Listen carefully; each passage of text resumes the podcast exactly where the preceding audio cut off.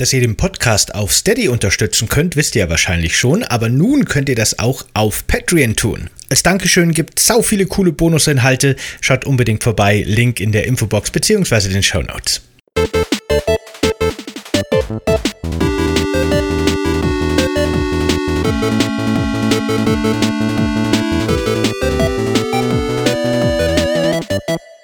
Hallo Michael. Hallo Sebastian. Ich habe mal heute eine sehr, sehr tiefgehende, tiefenpsychologische Frage an dich und gleichzeitig auch an alle. Haben wir die nicht immer? Ja, meistens, ne? Gleichzeitig auch natürlich an alle unsere HörerInnen gerichtet. Ihr dürft uns die Frage auch sehr gerne entweder in den YouTube-Kommentaren oder auf unserem Discord beantworten. Links dazu findet ihr überall unten in Infoboxen und Beschreibungen und was weiß ich was. Und zwar, die Frage ist folgende: Welcher Soundtrack würde in deinem Herzen spielen, wenn du reingehen könntest? Ich finde die Frage großartig. Also würden wir jetzt ein Ranking aller Fragen machen, die wir in den Staffeln gestellt haben, die würde definitiv zu den Top drei gehören. Denn bei mir wäre es tatsächlich der Soundtrack von Hotline Miami. Uh, das ist nicht schlecht. Es ist einfach, es ist so eine Musik, die kannst du halt irgendwie auch, die kannst du nirgendwo anders finden. Das macht das Spiel auch unglaublich geil aus. Es ist ein sehr aggressiver Soundtrack und ähm, es ist so Cyberwave-mäßig. Ich habe eine ganz coole Verbindung zum Cyberwave. Äh, beziehungsweise Synthwave ist, glaube ich, die Bezeichnung dafür, dass es so achtziger Jahre, aber neu interpretiert ist. Ja. Hotline Miami, da müssen wir auch unbedingt, unbedingt drüber sprechen. Was ist denn dein Soundtrack? Schon allein über den Hotline Miami-Soundtrack könnte man eine ganze Folge machen, glaube ich. Ich hatte sofort, als du das gesagt hast, diesen, diesen einen Song im Kopf, dieses wenn du weißt, was ich meine. Und das hat ja auch so einen Beat. Und ich habe sofort dieses ja, Herz genau. gesehen, das im Rhythmus schlägt. Ne? Er leuchtet von diesen achtziger Jahren Leuchtreklamen oder so. Ja, sehr cool. Äh, wie so ein Maschinengewehr, weißt du, so ein, so ein Herz, das richtig hart ballert. Ja, genau. Ja. Das kann ich mir sehr gut vorstellen. Ich, ich glaube, mein Herz hätte verschiedene Kammern, verschiedene Phasen, verschiedene äh, Bereiche. Und es gäbe Bereiche, in denen würde eher so so eher melancholischer Lo-Fi-Hip-Hop laufen. Und dann gibt's andere mhm. Bereiche, in denen läuft sehr lauter, schneller, aggressiver, positiver, aber auch ein bisschen destruktiver Punk. Ich glaube, das sind so die Welten, die da in meiner Brust schlagen. Es gibt so eine Bezeichnung, das müsste ich ganz fix raussuchen. Das hat eine total wilde Bezeichnung. Ähm Äh, Deus Ex, äh, Deus Ex Human Revolution und Deus Ex Mankind Divided, das hat ja so einen sehr cyberpunkigen Soundtrack und der heißt, äh, ich müsste das raussuchen, äh, Aggressive, Progressive, äh, Cyber irgendwas. Das ist total geil. Und aber ich glaube, das ist so was, was du auf jeder Party erzählen kannst und womit du dich sofort äh, geoutsidet hast, wenn du das erzählst. Mm, okay. Warum geoutsidet? Das ist doch, das sind doch so gute Party-Anekdoten. Es kommt darauf an, bei dieser Geschichte, du bist, stell dir vor, du wärst auf einer Party. Das ist aber die Frage, auf welcher Party bist du denn, ne? Und es ist, ich glaube, man nimmt immer ab, absichtlich bei diesem Beispiel immer eine Party, auf der man eher vorsichtig sein sollte, was man sagt. Ich war meistens, ehrlich gesagt, auf sehr nerdigen Partys mit sehr nerdigen Leuten. Da kann man über sowas super reden. Ich hatte, ja, ich hin und wieder mal auch. Ich, ich finde aber auch, dass du, du musst feststellen, dass du dich überhaupt auf einer Nerd-Party befindest. Das, das findet man manchmal auch später erst heraus, wie die Leute ticken. Ähm, ich war, glaube ich, noch nie aktiv auf einer Nerd-Party eingeladen. Ich habe meine Miteingeweihten immer erst später kennengelernt. Hm. Hm. Aggressive, Progressive, ich suche das mal raus, aber das ist eine so geile Bezeichnung, ich musste gerade dran denken. Okay, mach das. Äh, Soundtrack wird heute noch eine große Rolle in der Folge spielen, denke ich. Ein sehr zentraler Punkt in dem Spiel, das wir heute besprechen, Sayonara Wild Hearts. Aber bevor wir dazu kommen, müssen wir gefühlt wirklich seit Monaten zum ersten Mal wieder über Kuchen reden. Die hatten schon lange gefühlt die Kuchenfrage nicht mehr, oder? Welchen Kuchen? Mir würde auch gerade gar nicht einfallen, welche Folge das ja, letzte war. Aber ja, ne? Wir haben zumindest schon lange keine mehr aufgenommen. Wir hatten ja ein paar Sonntagsfolgen auf Halde, aber dann war ja jetzt die, die nach der großen Resident Evil Special Woche haben wir so viel crazy Shit aufgenommen, dass es echt schön ist, jetzt mal wieder so eine ganz chillige Zwei-Personen-Kuchen-Sonntagsfolge zu haben. Das ist schon ganz ungewohnt fast. Aber welchen Kuchen hast du denn jetzt heute für Sayonara Wild Hearts dabei? Ich weiß nicht, wie es dir geht, aber manche Spiele überfordern mich wirklich bei dieser Frage. Und auch dieses Spiel gehört definitiv in diese Schublade. Äh, denn Ich, ich weiß nicht, also erstens ist es sehr schwierig, so einen Kuchen zu backen, und äh, ich glaube, dann ist es auch fast unmöglich, weil er müsste ähnlich wie eine Diskothek funktionieren. Ich müsste Zutaten haben, die fluoreszieren sind, weißt du, im Dunkeln, und dass die halt quasi durch alle Lichter durchschalten. Ich glaube, das ist eine mega coole künstlerische Installation, aber essen sollte man sie nicht, sonst würde man einen Stromschlag kriegen, und selbst das würde zu diesem Spiel wahrscheinlich passen. Ich habe einen gedanklichen Disco-Kuchen. Mhm. Warum nicht? Kann ich nachvollziehen. So ein Leuchtreklamekuchen. Ja, weißt wirklich, gar kein, gar kein richtiger Kuchen, den man essen könnte, sondern einfach nur so diese gebogenen Neonröhren, die quasi in verschiedenen Farben so einen Kuchen darstellen an so einer Cyberpunk-Bäckerei. So kann ich mir das ungefähr vorstellen. Ja, oder du machst quasi aus diesen Stangen, ne, äh, diesen Neonstangen, machst du da eine Art Spaghetti-Eis. Das sähe auch geil aus. Das dürfte man genauso wenig essen, aber ah, mhm. da könnte man richtig kreativ werden, ja. Ich habe heute gar keinen Kuchen dabei, weil man überhaupt keine Zeit zum Essen hätte bei dem Spiel. Sondern stattdessen habe ich mir nur einen Kaffee gemacht, äh, schwarz, keine Milch drin und sehr viel Zucker. Weil Koffein, Zucker, schnelle Energie, schnelle Reflexe, das ist genau das, was man braucht für Sayonara Wild Hearts. Da gibt's keine Minute Ruhe, keine Minute Zeit für einen bisschen Kuchen. Da ist ständig Action, ständig Aufmerksamkeit erfordert. Deswegen pfeife ich mir einfach nur einen starken Kaffee rein. Ich stelle mir das sehr lustig vor, würde ich auf einem Motorrad Kuchen essen müssen und dann auch noch im Takt. Ich würde mir das Gesicht verschmieren, aber ich glaube, nichts würde in meinem Mund ankommen.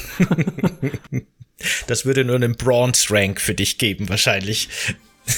Höchstwahrscheinlich, ja. Jo, Sayonara Wild Hearts. Das ist ein Spiel, das ich mir rausgesucht habe, das ich Michael empfohlen habe, dass er da mal reinspielen soll, weil als ich das entdeckt habe vor, weiß ich gar nicht mehr, ein, zwei Jahren, äh, hat mich das sehr begeistert. Äh, das ist ein Spiel, das im Grunde, wenn man so will, ein Konzeptmusikalbum als Videospiel ist, was ich schon mal eine sehr coole Idee finde. Veröffentlicht wurde das zwanzig neunzehn vom Entwickler Simogo oder Simogo, keine Ahnung, äh, ein Entwicklungsstudio, das ich überhaupt nicht kannte, das aber tatsächlich vor Sayonara Wild Hearts schon einige kleine Spielchen veröffentlicht hat für Handy, für Mobile, für Wii U teilweise, äh, meistens aber eher so sehr stylische Rätselspiele. Und das hier ist ja wirklich eher ein, ein Rhythmus-Autorunner, äh, in dem man quasi im Takt gewisse Bewegungen meistens nur von links nach rechts durchführen muss für eine Figur, die sich automatisch quasi über dem Bildschirm oder nach vorne bewegt, so auf den Horizont zu. Wir sehen sie meistens von hinten. Und wir spielen in dem Spiel eine junge Bikerin mit dem Namen The Fool, also die Närrin, deren Herz so stark gebrochen ist, dass diese Explosion ihres Herzens ein ganzes Universum aus dem Gleichgewicht gebracht hat. Und sie bereist nun dieses Universum, um die Harmonie wiederherzustellen. Und um das zu erreichen, muss sie sich quasi mehreren Gangs in den Weg stellen. Jedem dieser Motorradgangs hat so seine eigenen Fähigkeiten und seine eigene kleine Taschendimension, so kann man sich das vorstellen. Und alle tragen irgendwie so klangvolle Namen wie Hermit vierundsechzig, Stereo Line Dancing Devils, Howling Moons, und alle sind geleitet von der großen Antagonistin Little Devil. Das ist so das Szenario dieses sehr surrealen, sehr cyberpunkigen, in, in, in Pastell-Neonfarben so ein bisschen getauchtes, minimalistisches, optisch zumindest minimalistisches Spiel. Äh, hat man auch noch nie gehabt, ne? Eine Ursache für Apokalypse, Liebeskummer. Oder Herz gebrochen. Da ist es doch eigentlich so aus der persönlichen Erfahrung heraus. Meistens, also das ist so, was mit dem kann man sich identifizieren. Ich glaube, das ist eine Form der persönlichen Apokalypse, die jeder wahrscheinlich vor allem in seiner Jugend früher oder später mal durchgemacht hat. Ja, definitiv. Wie, wie fandest du denn jetzt deinen ersten Ausflug in dieses schon relativ, finde ich, einzigartige Spiel? Ähm, ich ich finde es faszinierend, dass der Publisher Annapurna Interactive ist, von denen ja auch als Publisher äh, auch ein anderes Spiel stammt, was sie ja gepublished haben, nämlich Stray. Und ich finde, es gibt sehr, sehr viele Parallelen zwischen beiden Spielen. Ähm, Äh, hinzu kommt, das ist ja ein sehr, sehr krass, es ist ein Spiel, das ja mit sehr, sehr viel Lichtern spielt, mit sehr viel Rhythmus, mit sehr viel Blitzeffekten, und das Problem ist, da ich tatsächlich äh, früher Epileptiker war, aber tatsächlich eher stresstechnischer Epileptiker, kein äh, visueller Epile- Epileptiker, ist es dennoch trotzdem unangenehm für mich und das überlastet mein Gehirn so ein bisschen. Das ist so ein bisschen äh, das Problem, das ich mit diesem Spiel hatte, nicht, dass ich das irgendwie qualitativ kritisieren kann, aber das macht mich, glaube ich, als Konsumenten so ein bisschen nicht zum besten Beispiel, äh, zum bis- besten Bewertung. Ähm, ich muss das immer so ein paar ähm, äh, ein paar Schüben spielen, ne? äh, Level für Level, mal Pause neben, dazwischen machen, weil das ballert ja schon ordentlich mit diesen Effekten. Ähm, ich finde es sehr interessant. Ich würde aber wahrscheinlich in diesem heutigen Podcast kom- äh, fragen, äh, Style over Substance. Ja, also das ist wieder so ein bisschen eine Frage, wie wir eben bei Stray zum Beispiel auch schon hatten, äh, was man erwartet, mit welcher Erwartungshaltung man reingibt, was für Ansprüche man an so ein Spiel hat. Weil es ist ja, wie ich beschrieben habe, schon so, dass man in dem Spiel meistens die Figur einfach nur von links nach rechts bewegt. Man weicht Hindernissen aus, man sammelt so kleine Herzchen auf der Bahn. Das ist eigentlich das Kern-Gameplay. Das wird allerdings sehr häufig, finde ich, aufgebrochen und das Spiel geht auf ganz andere Gameplay-Ebenen, die man auch gar nicht erwarten würde.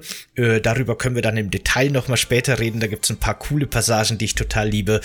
Aber das Kern-Gameplay ist sehr, sehr simpel. Die Inszenierung dahinter ist das, was das Spiel halt wirklich auf, auf äh, so cool macht und was auf mich auch wirklich so bombastisch gewirkt hat.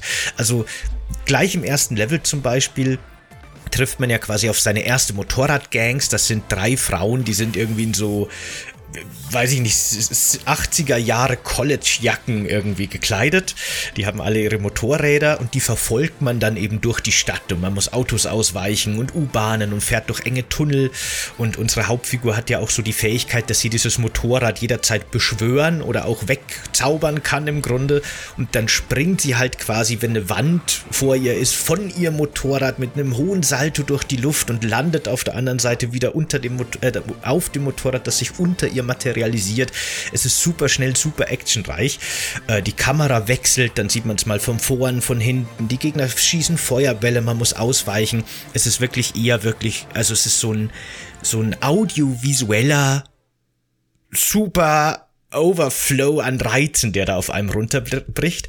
Das Gameplay bleibt tatsächlich relativ simpel, hat aber auf mich in der Regel, in den meisten Passagen nie so gewirkt, sondern wie gesagt, es fühlt sich für mich wirklich bombastisch an, wie, wie ich mir gewünscht hätte, dass Dragon Balls inszeniert ist oder so. Also so richtig irre Kämpfe einfach. Das kann man eigentlich ganz gut mit Hotline Miami vergleichen, weil ich mir vorstelle, dass Hotline Miami vermutlich aus der Ego-Perspektive, wäre es jetzt nicht so ein Pixelspiel, würde es wahrscheinlich genauso aussehen, also übelst äh, funky und übelst überlastend. Ähm, ich finde aber, du hast zum Beispiel bei, bei, bei Hotline Miami geht ja Gameplay äh, von der, von der, also von der Anforderung her genau auch in den Style halt über. Äh, Sayonara Wild Hearts ist auf jeden Fall ein krasser Trip. Ich finde das auch ziemlich cool gemacht, also vor mit den verschiedenen Kameraperspektiven, äh, Kamera von vorne auf das Motorrad bei Verfolgungsjagden, Kamera von hinten, dann hast du auch so eine Profilperspektive, dass du quasi zwei Motorräder, die sich verfolgen, halt äh, gleichzeitig siehst. Ähm, das sieht unglaublich cool aus und ich habe auch jedes Level davon genossen, zumal auch jedes Level extrem kurz ist, das mochte ich auch, weil das ist immer so ein bisschen das Gefühl bei solchen Rhythmusspielen, dass sich das irgendwie unnötig lange wie Kaugummi zieht, das hat das Spiel Gott sei Dank auch nicht. Äh, man muss natürlich nur so trotzdem vernachlässigen, dass man sehr, sehr, sehr wenig Äh, macht bei diesem Spiel. Also ich genieße auf jeden Fall diesen Flow. Ich hätte jetzt zum Beispiel aber nicht die, äh, den Ehrgeiz, jedes Spiel, also jedes Level ähm, sechsmal zu spielen, bis ich da eine Goldmedaille hätte. Weil das, d- diesen spielerischen Anspruch sehe ich dann hier nicht. Es geht mir nur darum, das zu genießen. Ähm, da, ich glaube, sechsmal reicht nicht. Ich habe tatsächlich in sehr vielen Leveln äh, die perfekte Score erreicht und in ganz vielen auch wirklich so Goldrang und so weiter, weil wenn man es schafft, in den meisten Leveln oder in allen Leveln den gewissen Rang zu erreichen, schaltet man quasi den Albummodus frei und dann spielt man das ganze Spiel in einer einstündigen Reihe durch, ah, wo es dann keine oh einzelnen Level mehr gibt, die alle nur so zwei, drei Minuten dauern, sondern wo alle direkt aneinandergereiht sind, was ich sehr cool finde. Aber ja, diese portionsweise, dieses portionsweise Servieren dieser einzelnen Level ist äh, eine ziemlich coole Darreichungsform, finde ich. Die Level kommen alle so mit ihren eigenen Ideen und Gimmicks daher. die sich aber, glaube ich, teilweise auch nicht über längere Passagen äh, wirklich ne, gut anfühlen würden. Die würden monoton werden. Deswegen finde ich das sehr clever, dass die so kurz sind, und es passt natürlich auch perfekt in dieses Konzeptalbum, da halt jeder Song auf diesem Album so zwei, drei Minuten lang ist, und so lange sind dann auch die Level. Und da kommt ja eben auch dieser Rhythmusaspekt mit rein, weil das ist eben nicht nur ein Autorunner, wie man die auch äh, allgemein so kennt, wo man eben nur seine Figur hin und her bewegt und Münzen sammelt und so weiter, sondern ganz viel passiert auch im Takt. Und wenn man auf die Musik hört und auf den Takt hört, dann kann man auch abschätzen besser, wie man am besten oder wann man am besten ausweichen soll und so weiter. Also das ist auch fürs Gameplay wichtig. Und es gibt ja tatsächlich auch einige so Quicktime-Event-Passagen.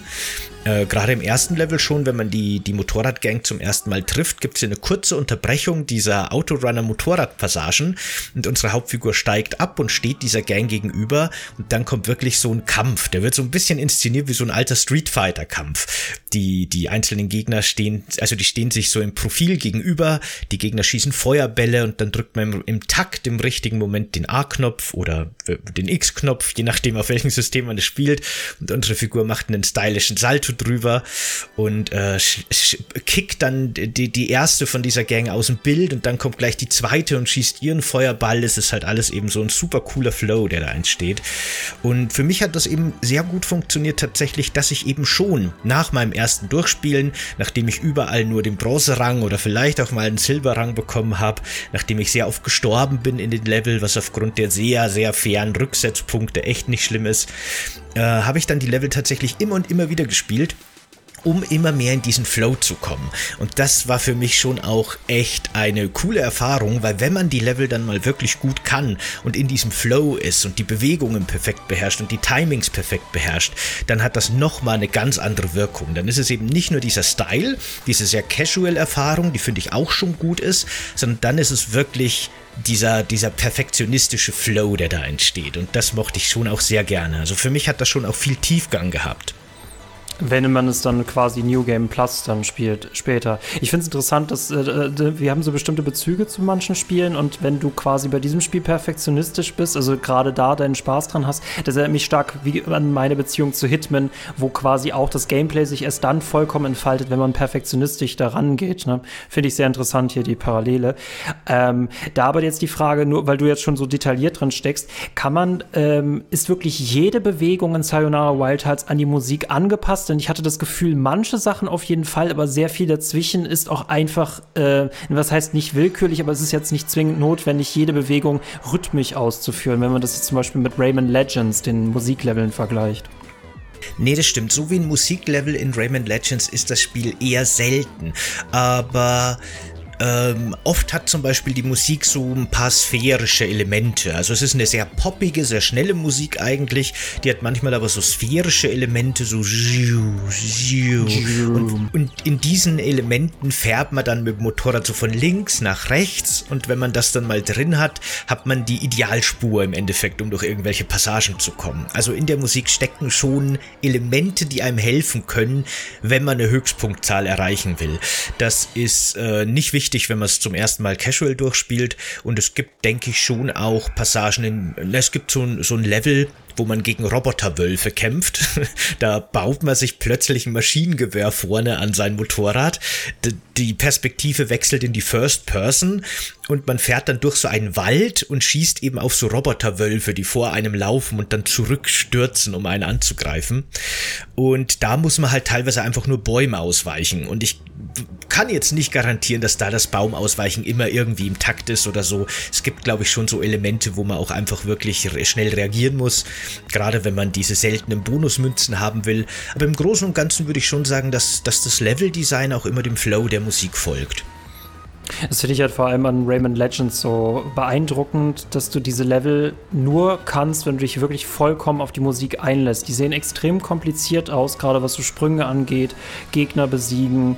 Ähm, wenn du dich aber auf die Musik einlässt, dann ist es total intuitiv, was du genau drücken musst. Und dann bist du auch beeindruckt, dass du selbst unter Höchstgeschwindigkeit den Rhythmus halten kannst. Das finde ich an Rayman Legends äh, total spannend. Die Musik ist ja bei Sayonara Wild Hearts eher tatsächlich so ein atmosphärisches Mittel. Das ist ja nicht, um, wie du schon sagtest, nicht unbedingt unbedingt immer Gameplay-anleitungsmäßig, sondern einfach nur für den Flow. Ähm, ich habe den, ich habe die Grafik von diesem Spiel geliebt. Ich, ich, es sieht, es sieht unglaublich cool aus, und das meine ich ja tatsächlich mit äh, Indie-Spiele müssen einfach einen einzigartigen Stil haben. Die dürfen nicht nur nach Indie-Pixel irgendwas aussehen, sondern beeindrucken mich mit was, wo ich denke, wow, das bleibt auf jeden Fall ähm, hängen. Und das kann man diesem Spiel auf jeden Fall äh, zugute halten. Ähm, ich habe trotzdem, wenn ich eine Silber in dem Level hatte, hatte ich nicht das Gefühl, dass ich das jetzt nochmal spielen müsste. Ich wüsste nicht genau, wo der Unterschied ist, wenn ich jetzt eine Goldmedaille äh, hätte. Gibt es noch abseits vom New Game Plus noch eine andere Belohnung dafür, wenn ich alle Level mache, oder ist das die einzige Belohnung dafür? Ja, wie gesagt, es gibt diesen geheimen Modus dann unter Extras, dass du alle Level in einem spielen darfst, und das wird auch nochmal separat bewertet. Da habe ich tatsächlich auch eine Goldmedaille bekommen, das habe ich sehr oft gespielt dann auch, das komplette Album einmal durch. Ähm, aber sonst gibt es nicht wirklich die Belohnung, außer eben diese Progression im eigenen, in der eigenen Perfektion. Also das ist so ein bisschen, ne, da, da ist der, der äh, Assassin's Creed wollte ich schon sagen, der Hitman-Vergleich, den du mhm. gebracht hast, glaube ich, gar nicht so schlecht, weil da war ich auch in der Perspektive, als wir darüber geredet haben, dass ich gesagt habe, naja, da fehlt mir die Motivation und die Geduld, dass ich da das nochmal mache und perfektioniere, und das ist eher dann ein Spiel gewesen, wo du so deinen Flow gefunden hast und deine Strategien lieber ausgetüftelt hast. Ich finde das interessant, weil als ich das gestreamt habe, äh, diesen Freelancer-Modus, äh, kann ich euch auf jeden Fall empfehlen von Hitman. Das ist quasi so der Olymp der Herausforderungen. Und da sagte ich irgendwann mal mitten im Stream, dass Hitman eigentlich ein Spiel ist, das besonders Spaß macht, wenn man sehr, sehr sauber arbeitet. Das ist auch manchmal gefühlt so ein Rhythmusspiel ist, vom Laufen, vom Verstecken, Personen ausschalten, dass das alles in einem perfekten Flow funktionieren muss. Und faszinierend, ne, das Sayonara Wild Hearts und Hitman, dass ein, der Rhythmus des Tötens und der Rhythmus der, des Motorradfahrens, keine Ahnung, äh, finde ich sehr, sehr äh, faszinierend.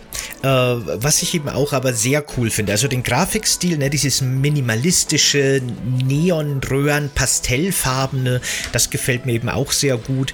Äh, aber was mir eben auch grundsätzlich sehr gut gefällt, ist der ganze Style einfach des Spiels. Dieser ganze Stil ist schon allein, wie sich die ganzen Figuren bewegen, weil jede Bewegung, jeder Sprung und so weiter sind im Grunde wirklich so, so Ballettfiguren.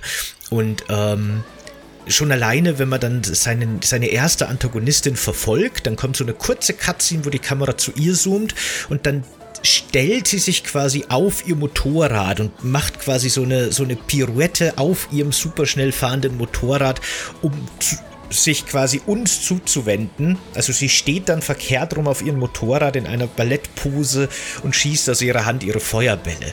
Und das alles finde ich einfach so stylisch. Das Spiel ist, finde ich, in allem, was es macht, so cool und so stylisch und so, ja, es hat einfach, es hat einfach sowohl in der Musik als auch eben in Verbindung dann mit der Grafik und den Animationen einfach so viel Stil. Das liebe ich einfach wirklich an dem Spiel, und das hat mich wirklich auch reingezogen.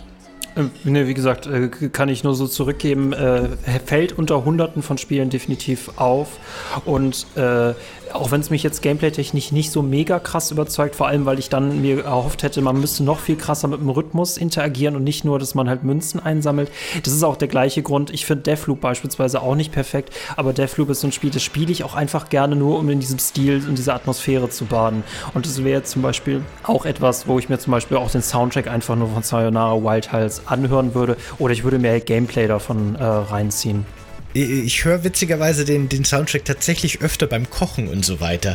Und das ist jetzt eigentlich gar nicht unbedingt der Musikstil, den ich hören würde, aber für mich ist das so sehr mit dem Gameplay einfach f- verbunden. Und auch, weil ja auch quasi Gameplay-Elemente, Geräusche im Spiel mit der Musik verknüpft sind, fehlt für mich sogar was, wenn ich den Gameplay höre, äh, den Soundtrack höre. Und mein Gehirn spielt dann manchmal wirklich so ein bisschen die Game-Sounds automatisch drüber. Äh, immer wenn ein Song endet, höre ich Queen Latifah, wie sie mir ins Ohr schreit, Silver Rank! Auch wenn das natürlich im Soundtrack nicht vorkommt. Aber das höre ich nach jedem Track. Äh, ja, genau. Das mag ich schon auch sehr gerne. Das ist schon sehr cool.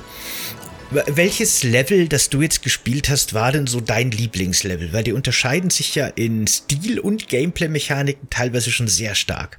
Ähm, wie gesagt, Gameplay-technisch kann ich das überhaupt nicht bewerten. Wie gesagt, weil das zu unterfordernd für mich ist. Aber das ist genauso wie bei Stray das Problem. Äh, jetzt nur rein vom Stil her, muss ich sagen, äh, Großstadt am Anfang, gerade äh, ne, das, so, das, das ist so das, was man jetzt auch von den ersten Steam-Bildern kennt oder allgemein, wenn man sich das Spiel anguckt, das ist so das Bekannteste. Und ich muss auch sagen, äh, der Wald mit den Äh, mit den Wolfsgegnern, das quasi, du hast ja diese Biker-Gang, die du jagst, die auf sich gleichzeitig auf so einen Roboter setzen, die dann Wölfe auf dich jagen. Ich finde es sehr cool, wie viel sie immer stilistisch damit machen, also mit den jeweiligen Gegnern äh, innen, dass die auf jeden Fall auch in diesem, diesem Level auch äh, persönlich zu spüren sind, ähm, so auch von der Atmosphäre her. Ähm, ja, würde ich sagen, Stadt und Wald hat es mir sehr schwer angetan. Ich fand, die, die, dieses, dieses Tutorial-Level ist halt wirklich nur, um reinzukommen, und da bleibt halt nicht so viel hängen. Äh, wie sieht es da bei dir aus? Ja, das sind immer diese Transitions, äh, dieses Tutorial-Level, beziehungsweise immer, wenn man dann eine Gang abgefertigt hat, das sind immer so zwei, drei Level, kommt immer so eine Transition. Und das sind dann eher so ein bisschen ruhigere Level, das sind sehr abstrakt, da fährt man meistens durch so eine komische Regenbogenlandschaft, also sehr surreal, ne? Nicht wirklich Regenbogen, aber alles so glitzernd und komisch. Und da spielt auch immer irgendein klassisches Stück, das so ein bisschen mit Synthesizer-Sound nachgespielt wurde. Das finde ich auch so ein bisschen die, die, die schwächeren Level, die machen mir auch am wenigsten Spaß, aber das sind so ein bisschen diese Ruhepole zwischen den Action-Passagen, wenn man dann wieder auf die einzelnen Gangs trifft. Äh, ein Level, eine Gang auch, hat es mir da ganz besonders angetan, denn zum einen finde ich das Konzept von einer ganz bestimmten Passage von dieser Gang wahnsinnig cool und zum anderen finde ich, dass das Spiel hier so richtig crazy Dragon Ballig wird und das mag ich total gerne dran. Äh, da verfolgt man im ersten Level quasi... Wie, wie oft eigentlich so dieses Gangmitglied, in dem Fall ist es nur eine einzige Frau auf dem Motorrad und man muss immer wieder so super steile Kurven machen und es ist eine total coole, f- äh, verregnete, nasse Cyberpunk-Welt, durch die man so durchfährt über den Highway und am Schluss kriegt man dann ein Schwert. Und dann muss man in so einen Quicktime-Event-Schwertkampf gegen diese Person und zerteilt dann diese Person in der Mitte und dann werden zwei draus. Die sehen so ein bisschen aus wie die Clockwork Orange Gang, nur mit so einer herzförmigen Maske. Und dann hat quasi die eine Person von den beiden so eine weiße Maske und die andere die, die schwarze Hälfte der Maske. Und dann beginnt das nächste Lied und dann schweben die beiden die ganze Zeit oben am Bildschirm, während man die Straße entlang fährt, so einen, so einen cyberpunkigen Highway eben. Und dann schnipsen die im Beat zur Musik, immer abwechselnd, und dadurch erzeugen die Paralleluniversen. Und man wechselt dauernd von Universum zu Universum hin und her und muss quasi immer schon einen Schritt weiter denken, wie wird die Map gleich aussehen, wenn die wieder schnipsen. Also man muss immer vorausplanen, weil das, was man sieht, ist nicht das, wo man gleich drauf zufährt. Weißt du, was ich meine? Ja, klingt auf jeden Fall mega. Hm. Und dann äh, fliegen die beiden manchmal noch in manchen Passagen in der Mitte zusammen und klatschen so beide in die Hände. Und dadurch entsteht dann noch eine dritte Variation dieser Realität. Und dann ist es immer so, die eine schnipst, die andere schnipst, sie klatschen zusammen. Die eine schnipst, die andere schnipst. Und äh, später dann im Spiel, wenn es so unüberwindbare Hindernisse gibt, muss man dann selber im Takt schnipsen, um seine eigene vierte Dimension zu erzeugen. Und das finde ich vom Stil her eine wahnsinnig coole Idee. Das finde ich von der Umsetzung her auch sehr cool. Das ist auch eine sehr fordernde Map. Also aus meiner Perspektive halt immer, wenn man versucht, den Gold-Rank zu kriegen. Ne? Du kannst durch alle Level einfach durchfahren. Du wirst sie früher oder später schaffen, egal wie oft du scheiterst. Das ist, ist da relativ anspruchslos, wenn man einfach nur durchkommen will. Aber für die hohen Ränge ist das wirklich auch sehr fordernd. Und äh, das fand ich schon sehr, sehr cool. Also das begeistert mich bis heute, dieses Level.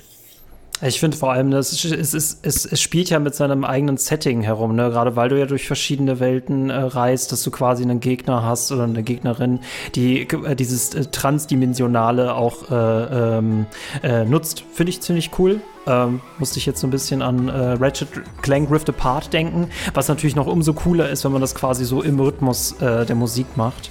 Ähm, welches Level ist das? Das ist irgendwo in der Mitte des Spiels. Ich kann dir die genaue Nummer nicht nennen, aber ah, das ist so die, die aber, vorletzte Gang, glaube ich. Klingt aber ziemlich nice. Hm.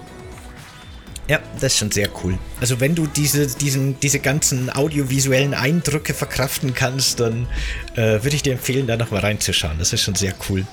Am Schluss dreht er dann nochmal so richtig krass durch. In den letzten paar Maps, das sind dann wirklich sehr viele Kapitel aneinander, kämpft man dann eben gegen Little, Little Devil, heißt sie, glaube ich, oder so. Und das ist im Grunde dann der letzte Endboss, der zieht sich über viele Musikstücke, das hat viele verschiedene Passagen. Da gibt es dann auch wirklich so eine Shooter-Passage, wo du mit Pfeil und Bogen auf deinem Motorrad stehst und Totenköpfe, die auf dich zufliegen, abschießen musst. Und äh, diese, diese Little Devil verwandelt sich dann auch in mehreren Stufen. Es wird da richtig crazy, richtig schnell. Man f- fährt da durch so eine... so eine, ja, es sieht aus wie Gotham City im Grunde. Es regnet, es zucken Blitze durch die Luft, es wird immer wieder durch Blitze erhellt, man fährt durch tiefe Häuserschluchten und an einer Stelle fällt man dann wirklich in so einen endlosen Häuserschluchtkanal immer tiefer, während es regnet und blitzt, und schießt seine Pfeile auf anrückende Gegner. Es ist einfach alles so cool und so stylisch.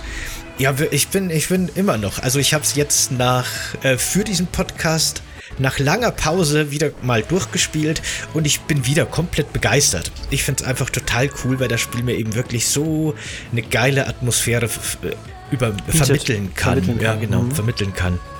Also so ein geiles Feeling einfach. Ich habe, während ich das zum ersten Mal gespielt habe, oder vielleicht nicht zum ersten Mal, aber während ich so versucht habe, meine Goldränge zu kriegen, habe ich mir die ganze Zeit gedacht, Sonic wäre gern das, und die kriegen es aber nicht hin. Ich, wie gesagt, ich fände auch eine Variante interessanter, wo man ja wirklich komplett auf den Rhythmus achten müsste. Ich hätte gern irgendwie eine zusätzliche Motivation, ähm, äh, diese Medaillen zu haben, was weiß ich, neue Motorräder, keine Ahnung, oder neue Level oder so. Also dafür, dass es sowieso nicht so viel Gameplay ist, hätte ich gern irgendwie noch eine geilere Motivation, das zu machen.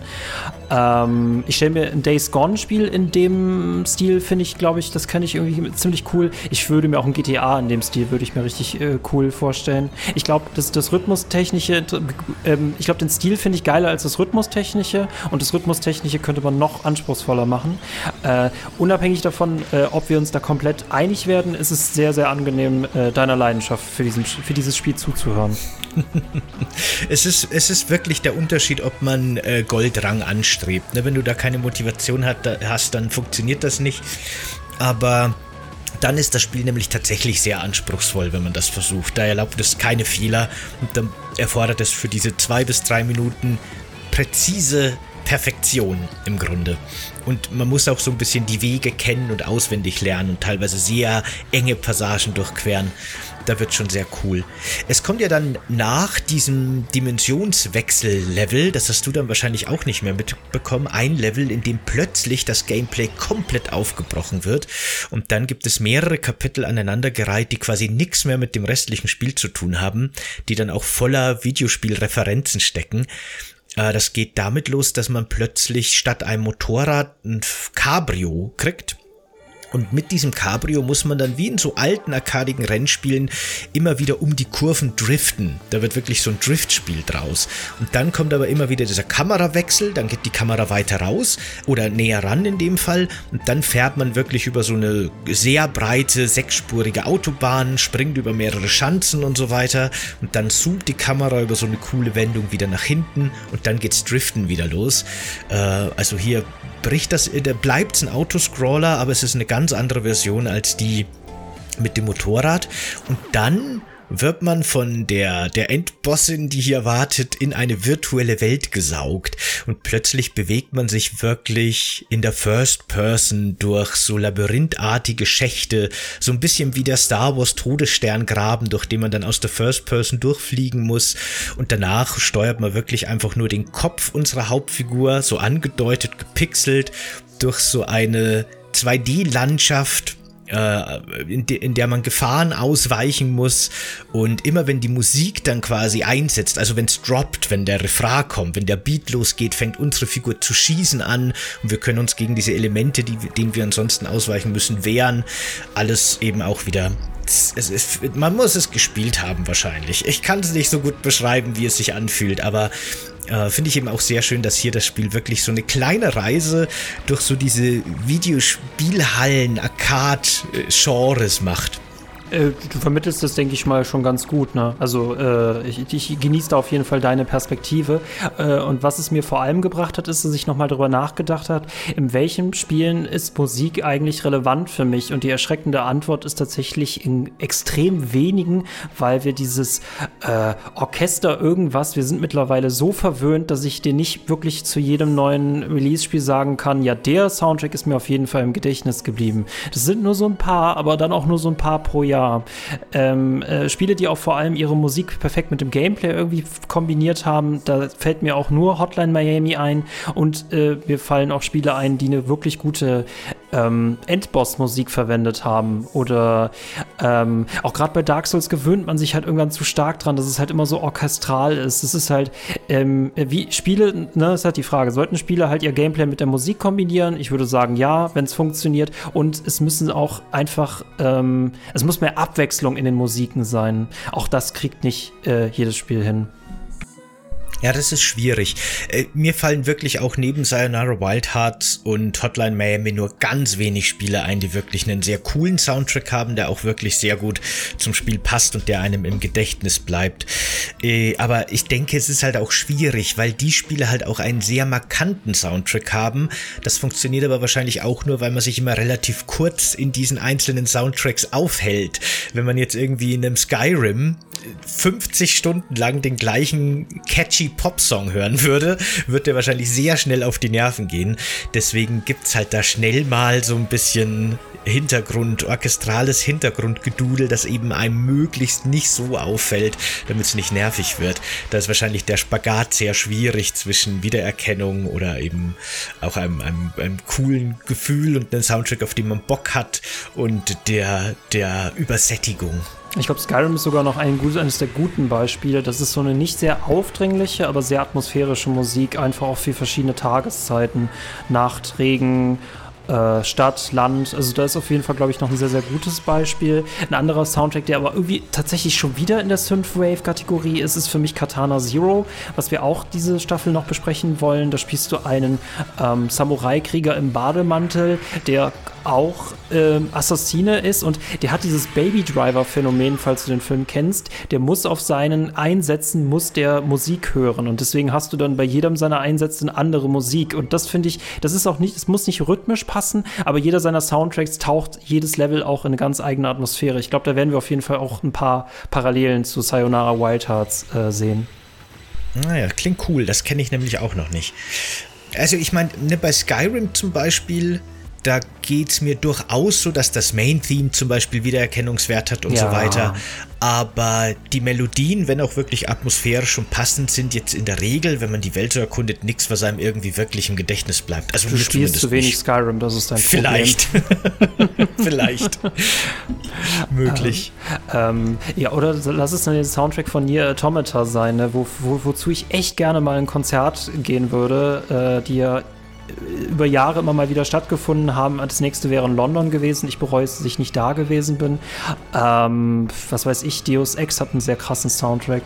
Aber äh, sonst quer durch die Bank, selbst sowas von God of War Ragnarök. Ich kann mich vielleicht an ein typisches Theme für Ragnarök erinnern. Das ist gerade das eines der leisesten, melancholischen eher. So also die Kampfthemes, ich erinnere mich einfach nicht. Ähm, ja. ja, da wird es halt echt dünn, ne? Nier ist ein gutes Beispiel, da habe ich gar nicht mehr dran gedacht. Das erste Nier, das hatte für mich auch so einen Soundtrack, der mir sehr im Gedächtnis geblieben ist. Das hat ein paar sehr, sehr coole atmosphärische Songs, ja, auf jeden Fall.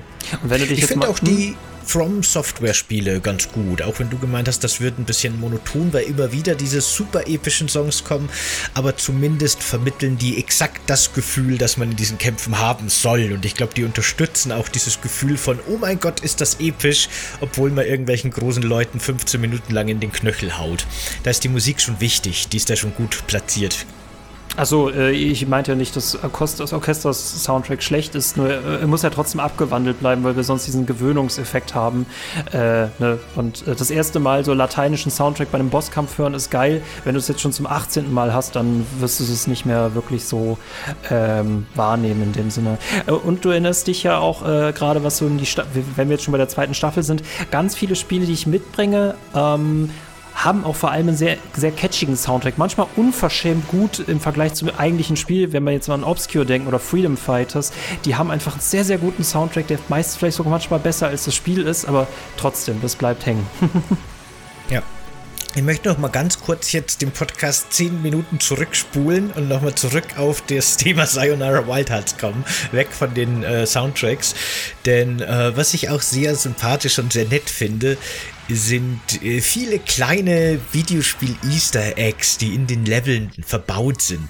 Äh, wenn man zum Beispiel gegen diese Wolfsgang kämpft, die dann auch so einen riesigen Mecha-Wolf beschwört, äh, gibt es so eine Passage, in der man von dieser Gang unter Drogen gesetzt wird. Und dann spielt man ein sehr surreales, waberndes Level.